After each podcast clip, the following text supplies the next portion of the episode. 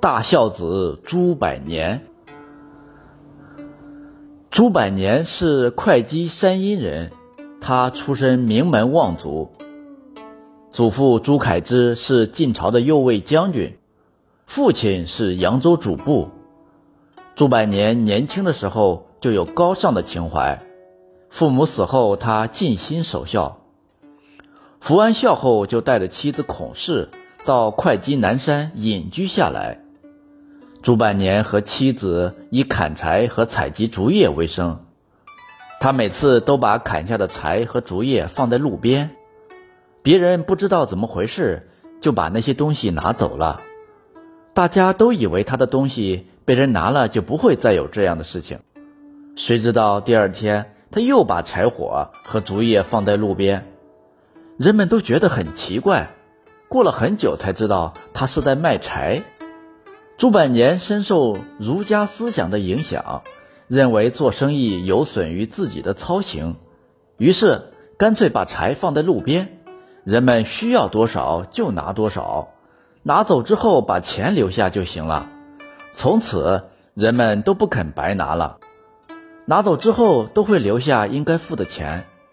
有的时候遇到天气非常冷或者下大雪，柴火和竹叶就卖不出去。因为放在路边就会被打湿或者被雪盖住，那个时候他就没办法生活了，他就乘船把妻子送回娘家，等天气好转之后再把她接回来。有时他还跑到山阴县外边去给妻子买几尺丝绸，但他又喜欢喝酒，喝的大醉就把丝绸给遗失了。朱半年很能讲道理，经常写诗。而且他往往会说出很高妙的话。郡里任命他为公曹，州里提拔他为从事，乡里也举荐他为秀才，他都没有就任。可见他对当官是没有兴趣的，并不是那样装样子想获得一官半职的假隐士。朱百年避开世人，隐居起来，只和同乡孔季来往。孔季也喜欢喝酒。两个人在一起喝酒，总是喝不够。朱百年家里一向很贫穷，他母亲是冬天的时候死的，家里穷的在母亲死的时候都没有棉衣给他穿。从此以后，他也不肯穿棉衣。有一次天气很冷，他去孔季家里玩，由于不肯穿棉衣，身上的衣服只是双层布。他和孔季两个人喝得很开心，很快就喝醉了。不由自主地躺在孔季的床上睡着了。孔季见天气这么冷，朱百年还穿得这么单薄，就拿了厚被子出来给他盖上。朱百年睡得很熟，没有感觉到，裹着被子睡得很香。他睡醒后发现自己盖着厚被子，就把被子掀开，对孔季说：“棉被真是暖和啊！”看到被子，就想起母亲当年去世的时候没有被子盖。一定很冷。如果当时能有一床厚棉被给母亲盖的话，母亲一定不会这么早就去世。朱百年说完，泪流满面，非常悲痛。孔季也为他感到难过，很佩服他的孝顺。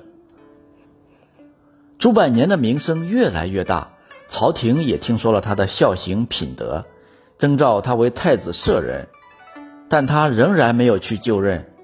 严俊在治理东扬州的时候，下令发给朱百年五百斛稻谷作为给贤才的俸禄奖励，朱百年还是没有接受。当时山阴还有一个很穷的隐士叫姚隐，他也有高雅的兴趣爱好，也被当时的大小官员所敬重。益阳王到东扬州巡视的时候，举荐他为文学从事，他也没有就任。严峻发给姚隐的稻谷同样没有被接受。朱百年后来死在了山里，终身没有出来做官，享年八十七岁。后来蔡兴宗任会稽太守的时候，送给朱百年的妻子孔氏一百斛米，但他派了一个婢女到郡里去说明情况，并不要那些稻米。当时的人对他的做法表示赞扬。